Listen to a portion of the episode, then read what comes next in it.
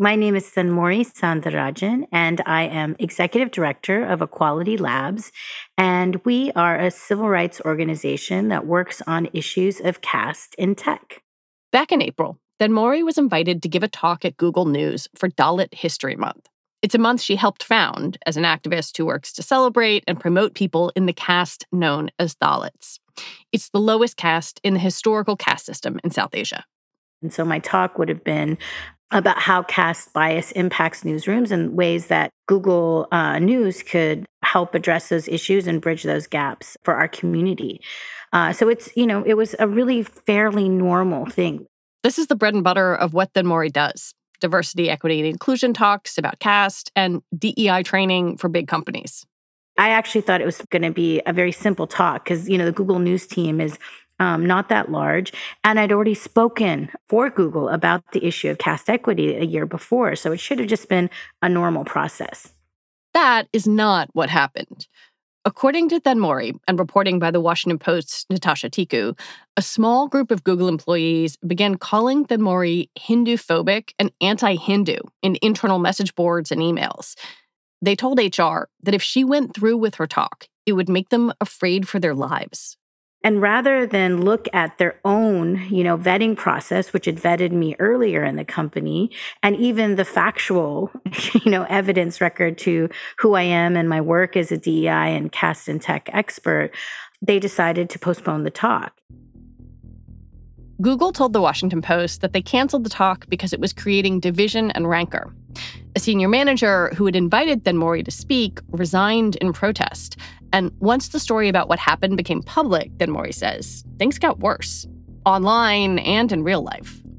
Massive, massive amounts of disinformation and direct calls for violence were unleashed on the internet. Some of them, you know, had like disgusting memes of me in terrible positions. There was, um, there was, you know, calls to try to identify where my parents and I lived.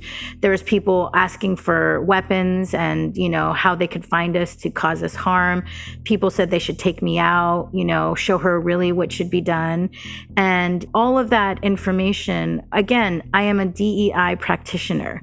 The fact that the simply the conversation around caste past could lead to us living in a safe house shows how much violence exists for caste oppressed tech workers in this space. So, today on the show, why caste is such a fraught issue in Silicon Valley, and how tech companies, even those with large South Asian workforces, have tried to look the other way. I'm Lizzie O'Leary, and you're listening to What Next TBD, a show about technology, power, and how the future will be determined. Stick around.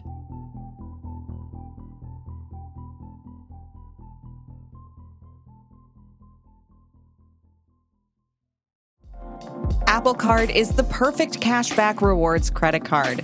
You earn up to 3% daily cash on every purchase every day. That's 3% on your favorite products at Apple, 2% on all other Apple Card with Apple Pay purchases, and 1% on anything you buy with your titanium Apple Card or virtual card number. Visit apple.co slash card calculator to see how much you can earn.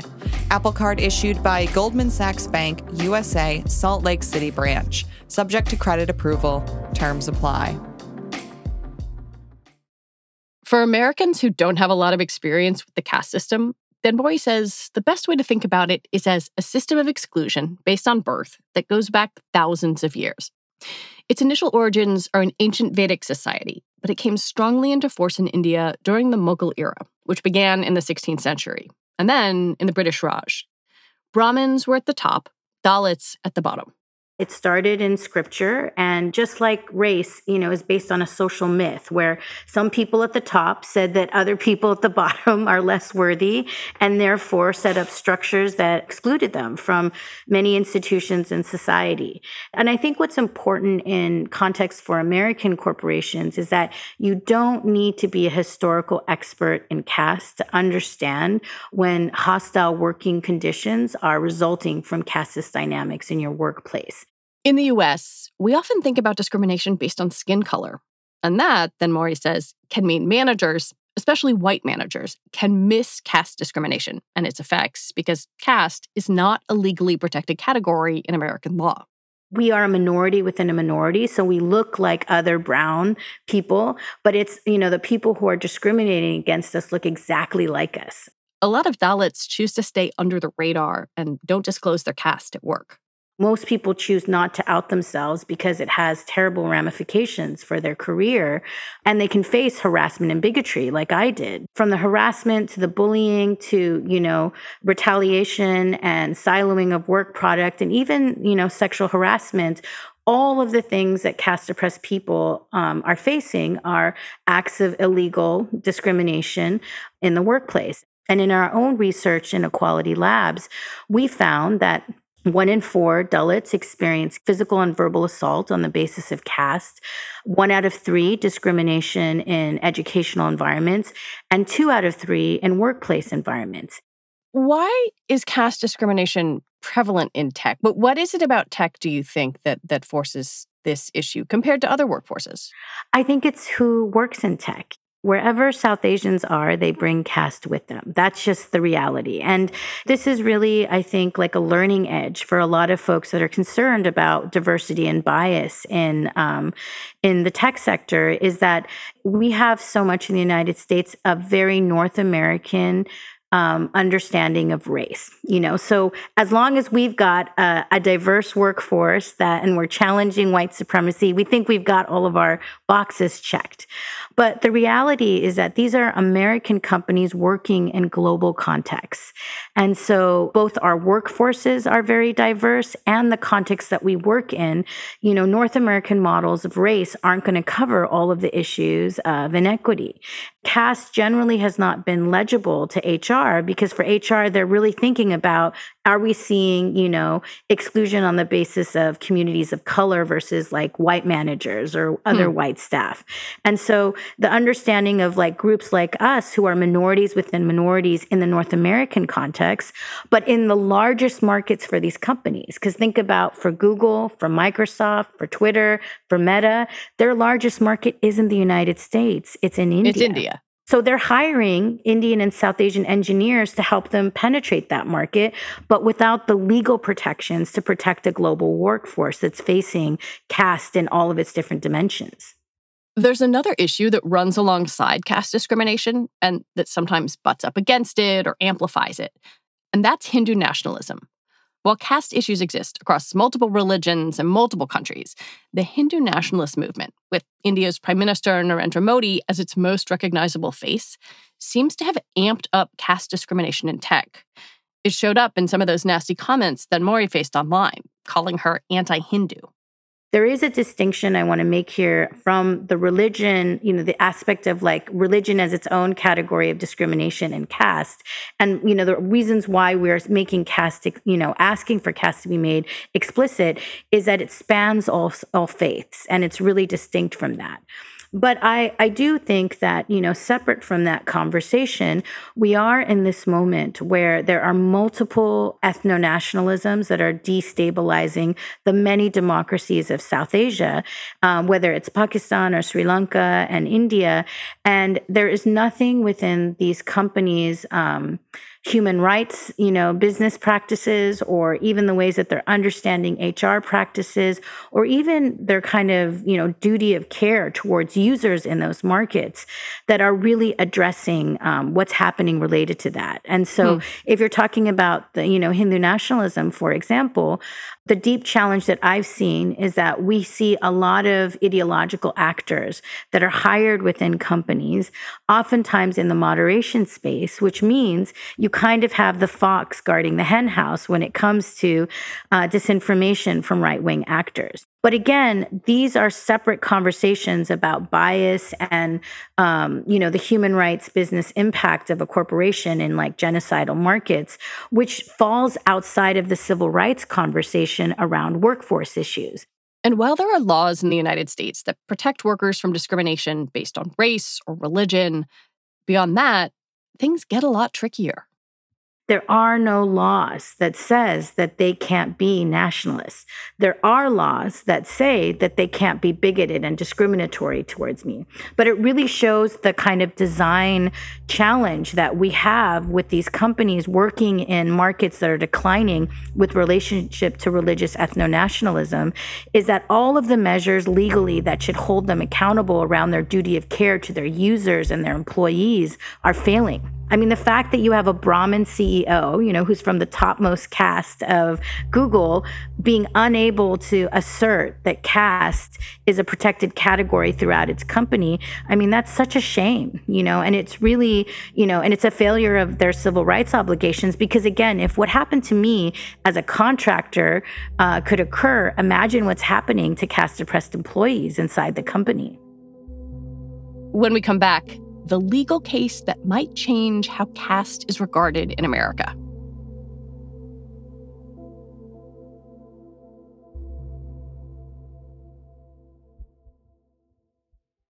Coming soon from Slate Podcasts. So, first it was Dade County. Voters in the Miami area repealed civil rights for gay people by a two to one margin.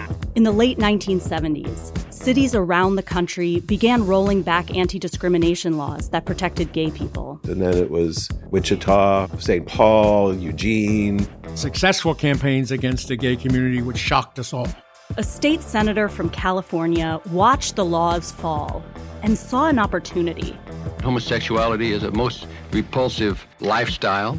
His name was John Briggs, and he wanted to deliver the anti gay movement its biggest prize yet California realized that they were coming for us. I'm Christina Cauterucci. This season on Slow Burn, we'll explore how a nationwide backlash against gays and lesbians led to a massive showdown in California. Now it's something called Proposition 6, the Briggs Initiative. It would call for firing any teachers in California who practice homosexuality. Your life as you knew it would be destroyed. We've got to fight back. We can't let this happen in California. The Briggs Initiative would be the first statewide vote on gay rights. Gay rights rights. With so much at stake, young people became activists. We were all coming out all day long, every day. and activists became leaders. My name is Harvey Milk, and I'm here to recruit you. Slow Burn, Season 9 Gays Against Briggs. Out May 22nd, wherever you listen. If we lose here, it'll be 50 years before we ever get back up again. Like the drag queens say, take out the earrings, sharpen the nails. There ain't no going back. This episode is brought to you by Progressive Insurance. Hey, listeners, whether you love true crime or comedies, celebrity interviews, news, or even motivational speakers, you call the shots on what's in your podcast queue, right? And guess what? Now you can call the shots on your auto insurance too. Enter the Name Your Price tool from Progressive. The Name Your Price tool puts you in charge of your auto insurance by working just the way it sounds. You tell Progressive how much you want to pay for car insurance. Then they'll show you a variety of coverages that fit within your budget, giving you options. Now, that's something you'll want to press play on. It's easy to start a quote, and you'll be able to choose the best option for you fast. It's just one of the many ways you can save with Progressive Insurance. Quote today at progressive.com to try the Name Your Price tool for yourself and join over 28 million drivers who trust Progressive. Progressive Casualty Insurance Company and Affiliates. Price and coverage match limited by state law. I'd love to get some some numbers from you or at least some sense of scope. Do we know of the the South Asians working in tech how many are Dalits, what what percentage or or who is from an upper caste background? So there are no numbers because companies are not collecting data. And this is why caste oppressed people are asking for caste to be added as a protected category. In our research, you know, over 40% of the Dalit techies that we um, interviewed, uh, most of them were um, uh, H-1B visa holders. So, you know, these aren't just situations where you have shitty jobs. It's actually that you could lose your immigration status as well. Um, because because that's one of the painful parts of being an H-1B worker is that your visa status is connected to your status of employment. So I think that as some of the most vulnerable workers in these workforces, caste oppressed peoples are really appealing to management and to civil rights bodies to say, you know, give us some, you know, a, you know, some measure of taking away some of this discrimination and just add caste as a protected category. Making it explicit is completely lawful, but allowing this level of discrimination, that really is what's creating employer liability across the board, which is why so many companies are are scrambling to to conduct caste DEI trainings and at changing their policies because nobody wants to be the next Cisco and really frankly the next Google. In the case that Mori is referring to, the state of California sued Cisco and two upper caste employees for discriminating against a Dalit engineer. The state's Department of Fair Employment and Housing filed a lawsuit saying the Dalit employee received less pay, fewer opportunities, and other inferior terms and conditions of employment. It also said he was expected to endure a caste hierarchy at work. His supervisors were Brahmin, and you know they knew his caste because they all went to the same school back in um, in India. And you know there you know there's a network of schools there called the IITs which are kind of like our Ivy Leagues you know and a large amount of tech firms recruit from the IITs because of the you know the tech talent there. And um, and so because they knew his caste background once they started supervising him he started to really experience continuous discrimination from you know the outing of his identity to other team members to him being less and less given less and less work assignments he was given bad reviews.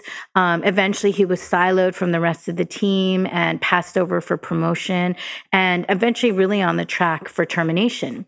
And the thing that is really interesting about his complaint is that when he reported it to HR, to Cisco, the Cisco HR person asserted caste is not a protected category. So, you know, we have these corporations that are multinational, that have managers that are dominant caste, who have huge markets in South Asia, who have um, patchwork policies. So, if you're an employee, for example, that works in India, you might have caste as a protected category, but your manager might be in the UK and the US, and they would not have caste as a protected hmm. category. Hmm. So, how does HR make sense of that? After the Cisco case, I gather that your organization heard from a number of people about caste discrimination in tech. I wonder if you could share some of those stories with me when you live your life in the closet, there's a part of you that's never really human. You know, you're always worried about getting caught. You know, you're never transparent about all the parts of who you are. Um, you know, and for Dalits, like you're hiding your religious identity, you're hiding where you're from. Maybe you can't share all the things about your family or your parents, and you become a shadow of a human, you know. And I think that what was really hard for me to hear was how so many Dalits, um, you know, especially because they're like some of the first people in their families to, you know, leave poverty and backbreaking oppression to get these jobs. Um, they they were afraid to come out, and so they were going to stay hidden, and that likely they would stay hidden for the entirety of their career because once their caste identity would be found out, it would travel no matter what workplace you went to because of how tightly knit the managers' networks are in the valley. So hearing that just was, I think, really heartbreaking for me.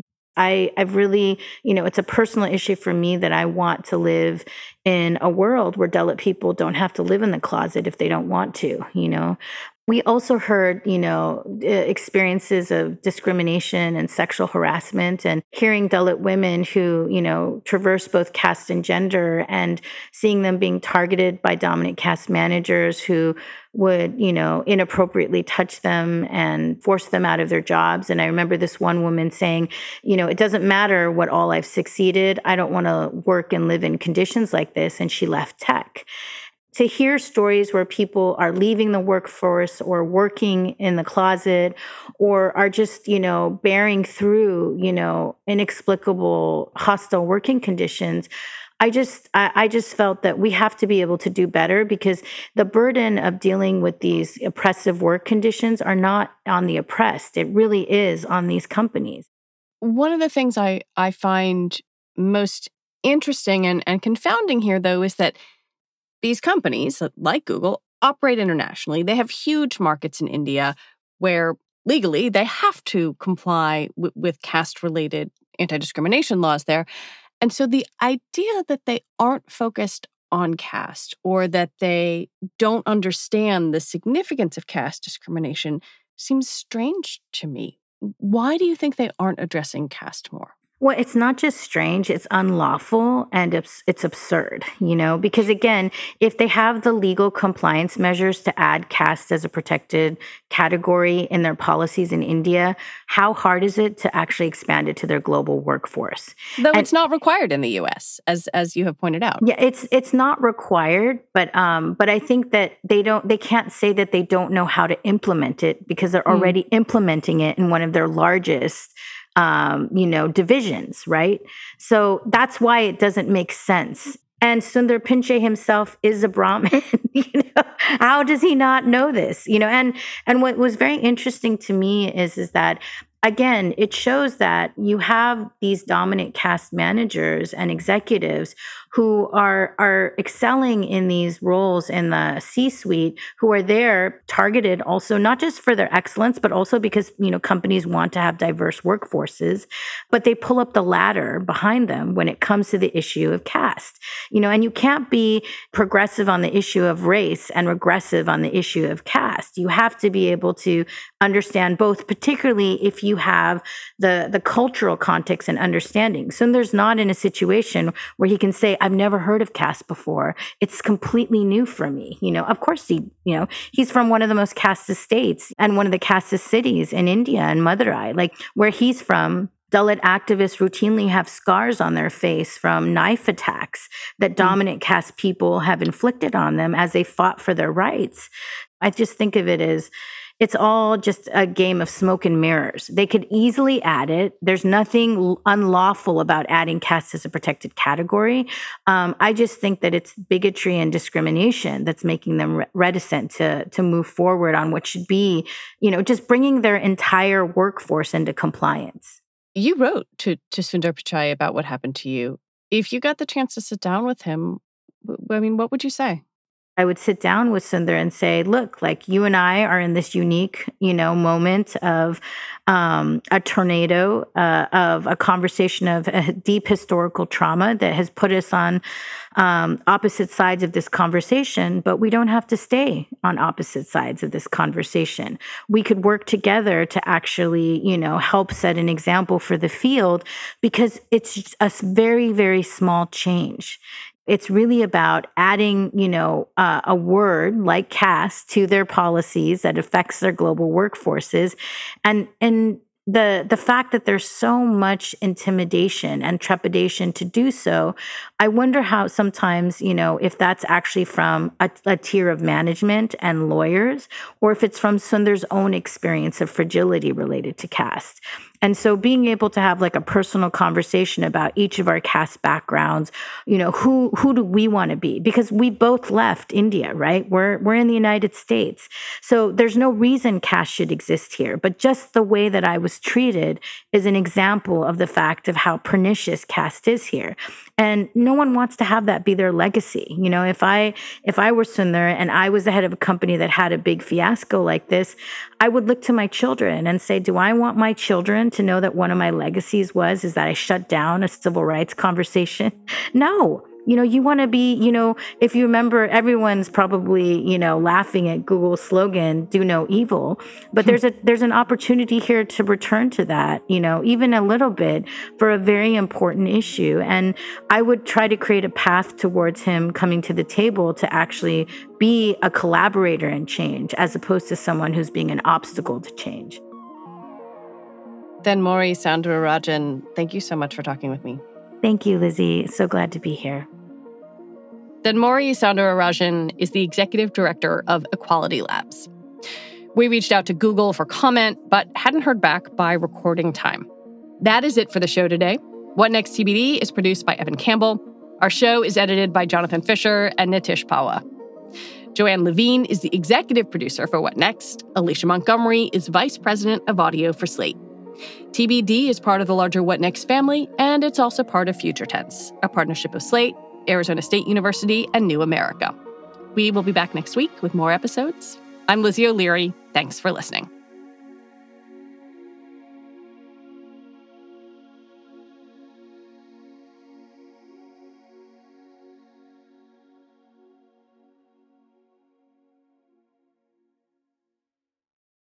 When you need mealtime inspiration, it's worth shopping Kroger, where you'll find over 30,000 mouthwatering choices that excite your inner foodie. And no matter what tasty choice you make, you'll enjoy our everyday low prices, plus extra ways to save, like digital coupons worth over $600 each week. You can also save up to $1 off per gallon at the pump with fuel points. More savings and more inspiring flavors make shopping Kroger worth it every time. Kroger, fresh for everyone. Fuel restrictions apply.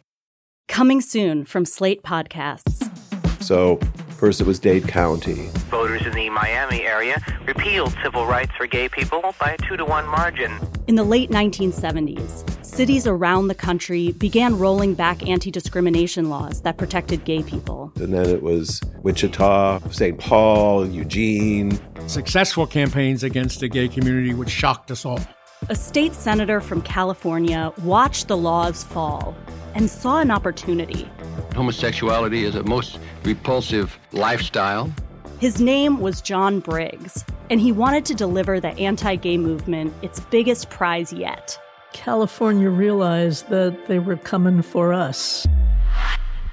I'm Christina Cauterucci. This season on Slow Burn, we'll explore how a nationwide backlash against gays and lesbians led to a massive showdown in California. Now it's something called Proposition 6, the Briggs Initiative. It would call for firing any teachers in California who practice homosexuality. Your life as you knew it would be destroyed. We've got to fight back. We can't let this happen in California. The Briggs Initiative would be the first statewide vote on gay rights. Gay rights now! Gay rights! With so much at stake, young people became activists. We were all coming out all day long, every day. and activists became leaders. My name is Harvey Milk, and I'm here to recruit you. Slow Burn, Season 9 Gays Against Briggs. Out May 22nd, wherever you listen. If we lose here, it'll be 50 years before we ever get back up again. Like the drag queen say, take out the earrings, sharpen the nails. There ain't no going back.